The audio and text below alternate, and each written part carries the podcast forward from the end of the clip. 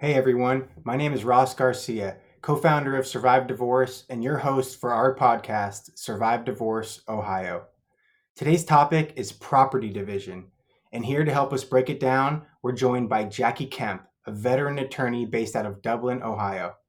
For over twenty years, Jackie has helped clients avoid lengthy legal disputes while preserving their property and their income. She handles all matters arising from divorce, as well as premarital agreements, legal separation actions, appeals, post-decree matters, and step-parent adoptions. A skilled negotiator, she seeks a swift and favorable resolution for her clients. And when settlement stalls, she's a fierce advocate and litigator on her clients' behalf. Jackie, thanks so much for joining us, and welcome to the Survive Divorce Podcast, Ohio. I'm personally super excited to jump into today's episode about property division, specifically because where I am out here in California, we're known to have some of the, the harshest divorce laws in the country. And a lot of that has to do with the way that we divide property. But before anyone can really begin to wrap their heads around how to start the process, it's really paramount that they understand their state's laws surrounding property division, regardless of the path they choose for the dispute resolution.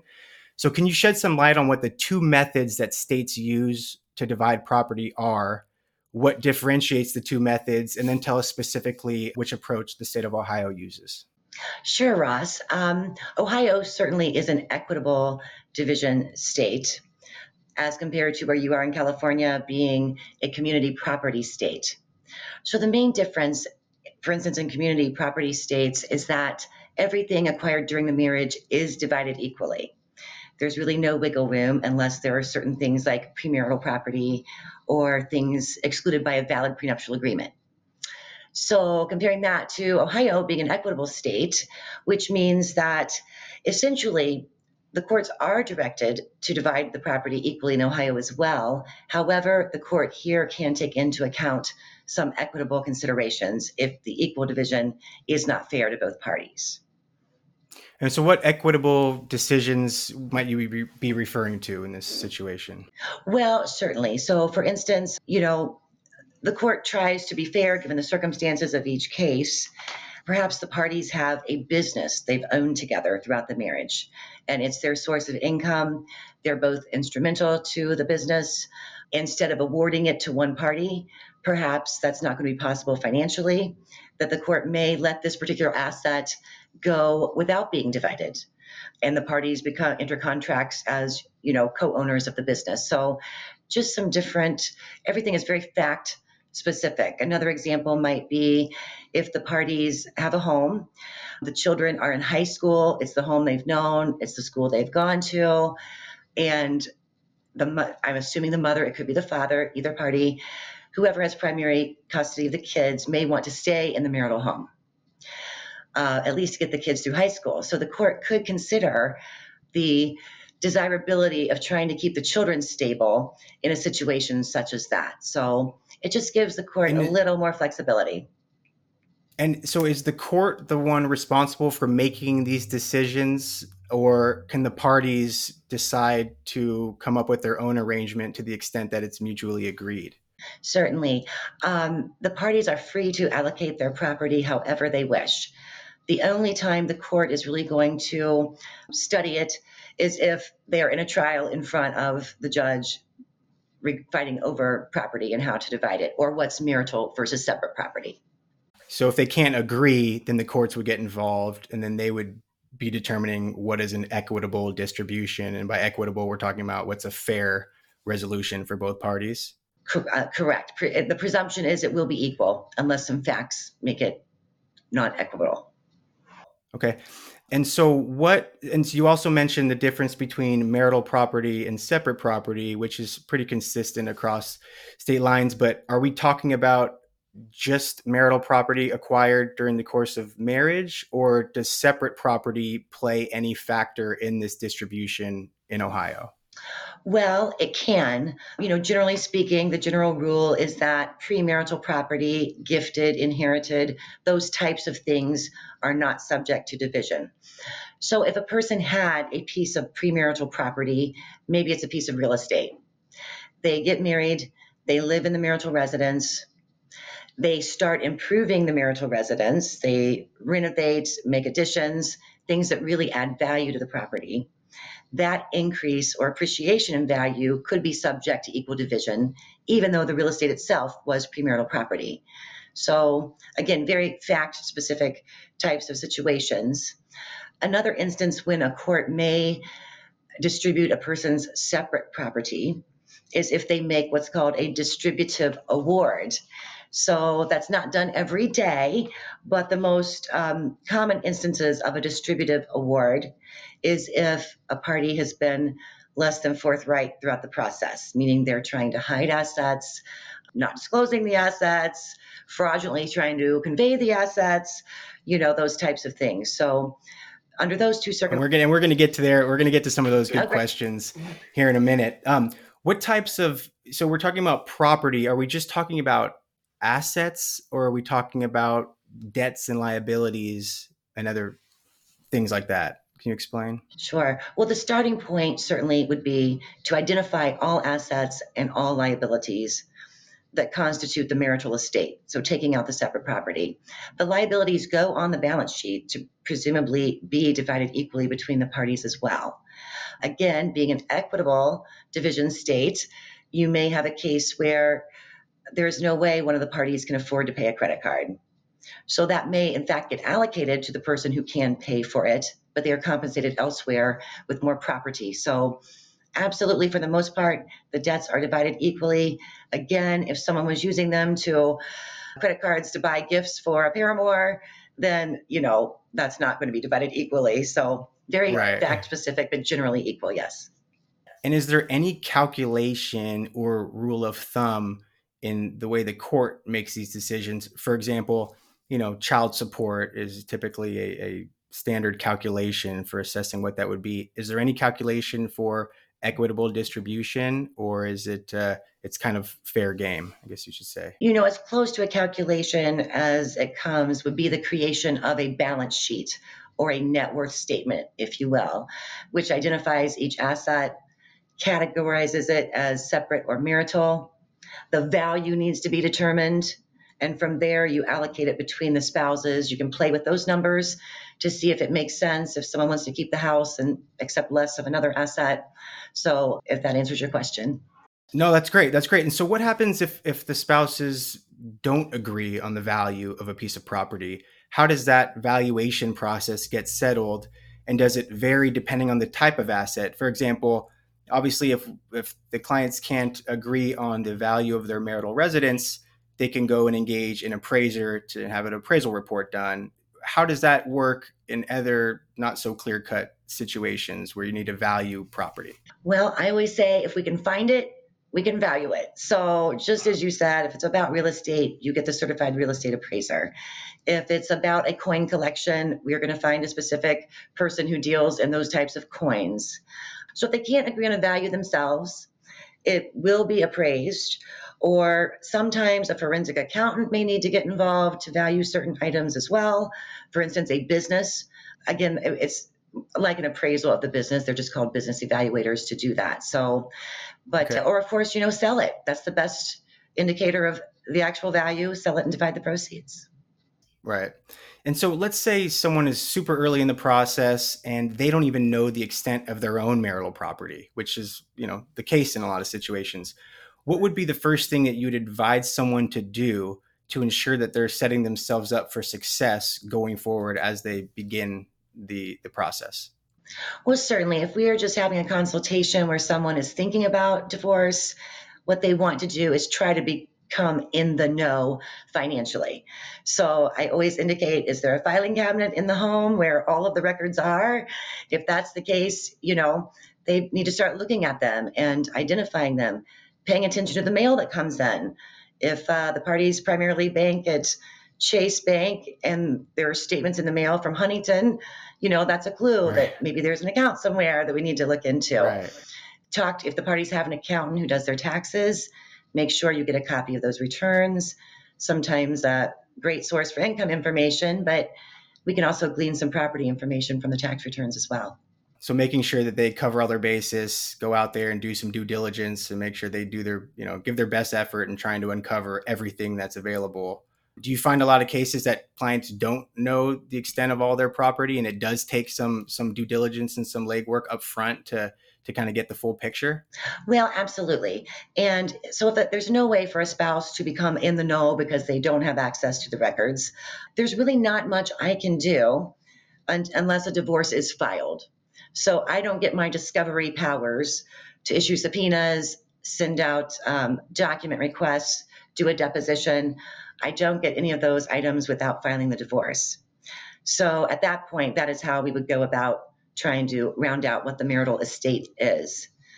If the parties are trying to reach an agreement, we call that a dissolution in Ohio, then we can ask the other party to provide us, you know, with a statement for all assets, debts, and income. We're at their mercy to actually do it. So I can't verify anything. But if we find out later, Ohio is very punitive if you are not disclosing things or being fair. At the outset of a divorce or a dissolution, you must file a an affidavit of your property, debt, and income, all right? So at a minimum, we, each party has to do that. If we find someone down the road did not disclose something, the offended party could be awarded up to three times the value of the non-disclosed item. So there is deterrence if the parties are aware that that could happen to you, but... And the court has their back in, in those cases as correct. Best they can. But you don't always know. I mean, I'm sure some people do get away with it, but yeah. Right. So let's say someone is prepared and they have a grasp on their finances, but it's it's ine- inevitable that when you're they're entering into unfamiliar territory, being mediation, litigation, et cetera, it brings about a bunch of fear, concern, worry. What are some of the biggest fears that your clients have going into the process of dividing property? And are there any of those fears that are more so myths or unfounded concerns that you can kind of put to rest early on? Well, I think it's very understandable for people to be to be fearful going through a divorce. But, you know, I think the biggest fear is the uncertainty. They don't know if they're going to be able to stay in the home with the kids. They don't know where they may have to live. So those are very reasonable type of fears that with the discovery process, we try to work through. Then um, I don't know if unreasonable is the right word here, but, you know, some people just have the absolute, they're convinced that there is a million dollars hidden somewhere, right, that the spouse has been planning this, they're hiding the money. Um, and I I bet ninety-nine point nine percent of the time, you know, once we conduct the discovery, we can get the bank account records, get the pay stubs, follow the money, look at the credit cards. And usually it, it doesn't turn out that there is the Swiss bank account. So, right, right. So the process that ultimately works out in their best interest where, you know, you're going to uncover, you know, using the law to get right. to get through and uncover everything that there is to uncover. Right. Is there anything else surrounding the actual equitable distribution aspect of this that we haven't touched on that you want to add to this conversation? Well, you know, just that it may be of use for the audience to understand what the court might look at in terms of the factors the court is required mm-hmm. to consider by statute if they're not going to do yeah. an equal division. So those are right. things like duration of the marriage, again, the desirability to keep the family home for a certain reason. How liquid are the assets? Do we really want to keep them intact? What are the tax consequences? What are the retirement benefits of the parties? And what would the cost of sale be if they are sold? So those are just some of the other items you might want to consider that the court is required to look at if they're not going to do an equal property division. And, and I might say one of, the, one of the other, if I, if I may, one of the other interesting things in Ohio statutes is that the court needs to start by defining the duration of the marriage, which seems easy. You know, we got married on such and such date. Right. Ohio law presumes that the marriage goes until the final trial and the, that the property should be valued as of that date of final trial. But more and more, we see people who have lived separate and apart for years, and for whatever reason, they just never got around to doing the divorce. So our court does have the ability, excuse me, it's called a de facto marriage termination date, to uh, potentially decide that the marriage actually terminated when everyone permanently separated. So that's your starting point to determine what date we're valuing the items as, because you want that date to be uniform.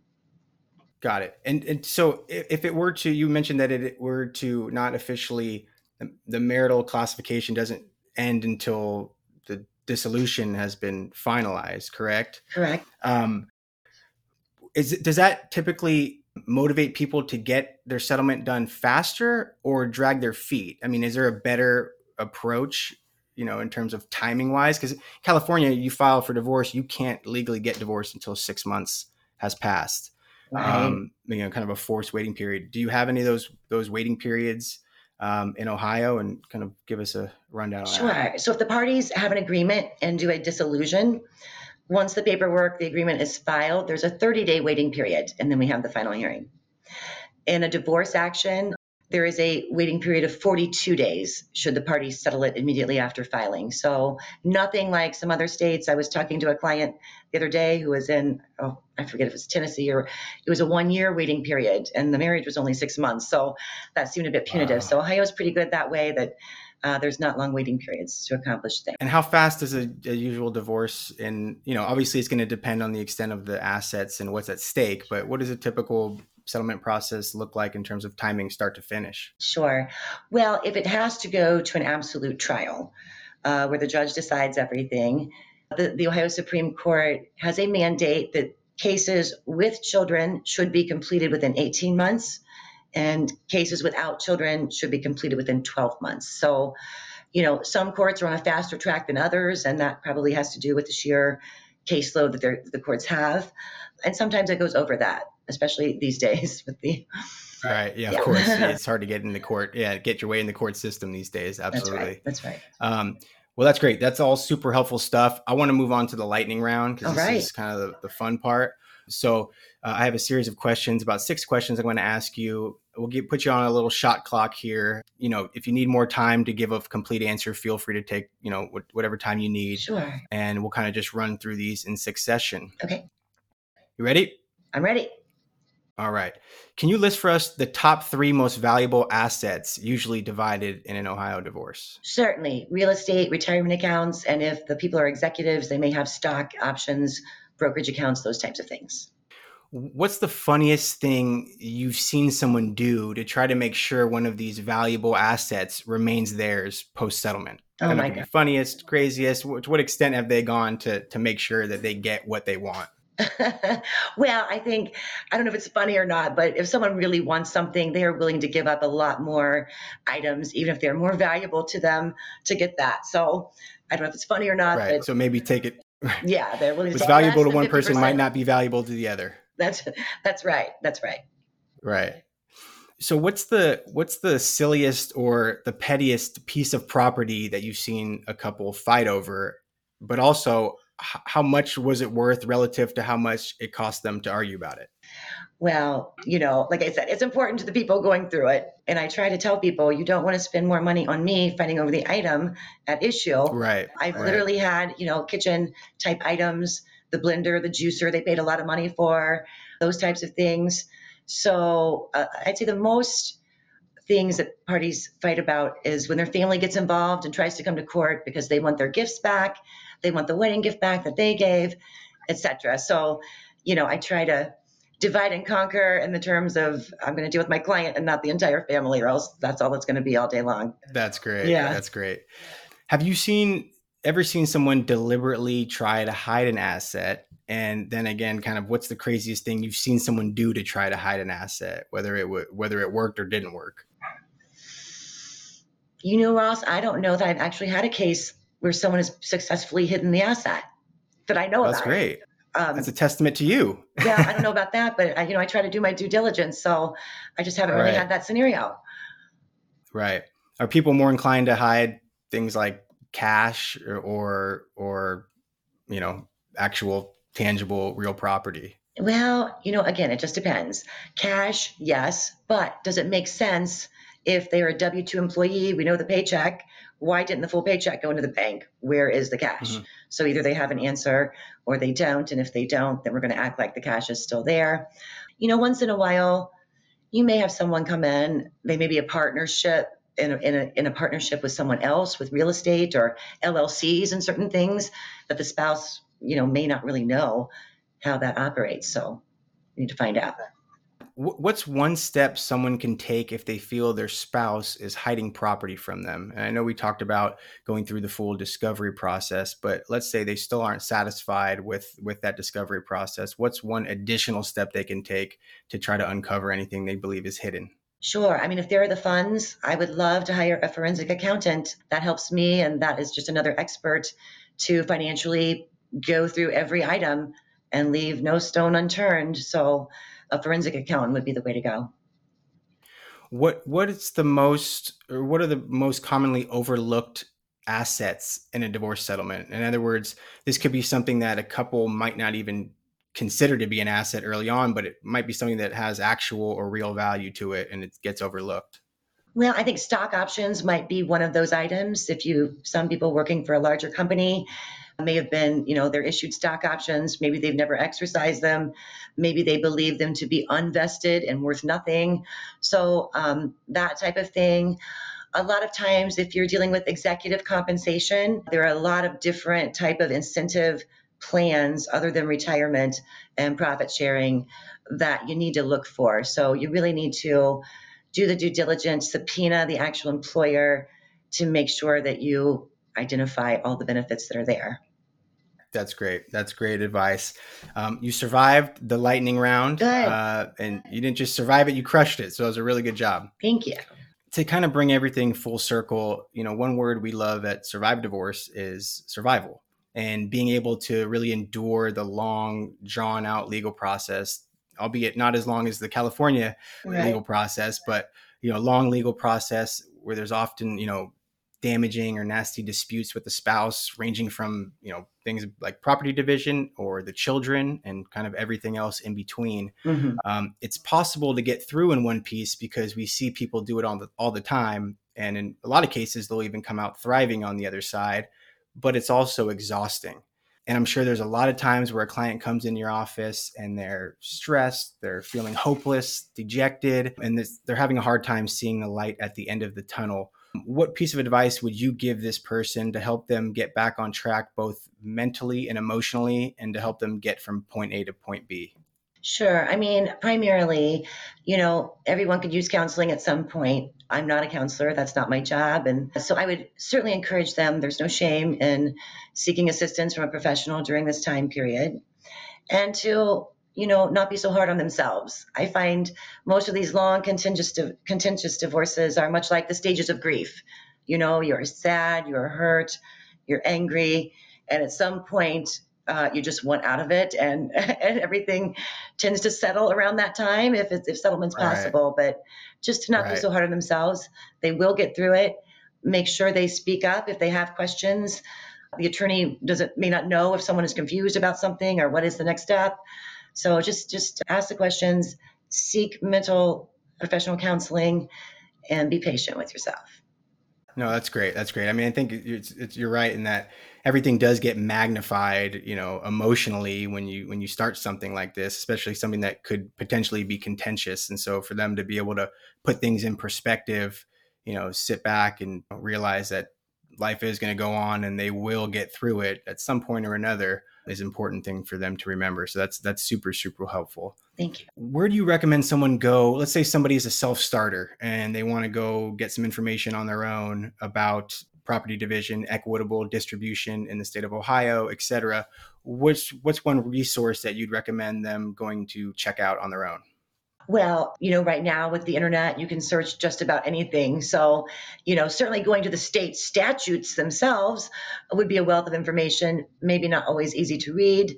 I'm sure if you, there are many blogs out there that, you know, just a wealth of information that would be on the internet. Or, you know, you don't have to file the divorce to have a consultation with an attorney. So maybe uh, you discreetly consult with someone just to hear it, you know, straight up, and I think that's probably the best. Do you offer, do you offer free, a free one hour consultation, or how does that work if someone wanted to engage with you? You know, I, it's not free. I do charge two hundred dollars for an initial consultation that lasts an hour. It's worth every penny, I'm sure, as I'm sure. Well, I hope it is. Um, I hope so. where could the listeners find you online? Website, social media? Tell us where they can find you. Certainly. I have a website. It's uh, w w w dot kemp law group dot com. And I also have a Facebook page, Kemp Law Group. So fabulous. Fabulous. Well, that's great. I know this is going to, this, this episode is going to get a lot of traction. It was very, very thoughtful and insightful. Um, and I really can't thank you enough for taking the time out of your busy, busy schedule to join us on the show today. I'm happy to do it, Ross. Thank you for having me. All right. Thank you. Thanks for listening to today's episode of Survive Divorce Podcast, Ohio. For access to more great interviews in your state, please be sure to subscribe to our channel and follow us on social media. Also, be sure to subscribe to our parent podcast, Divorce Money Mindset, where we talk about all things divorce with a focus on money and mindset. We'll see you next time.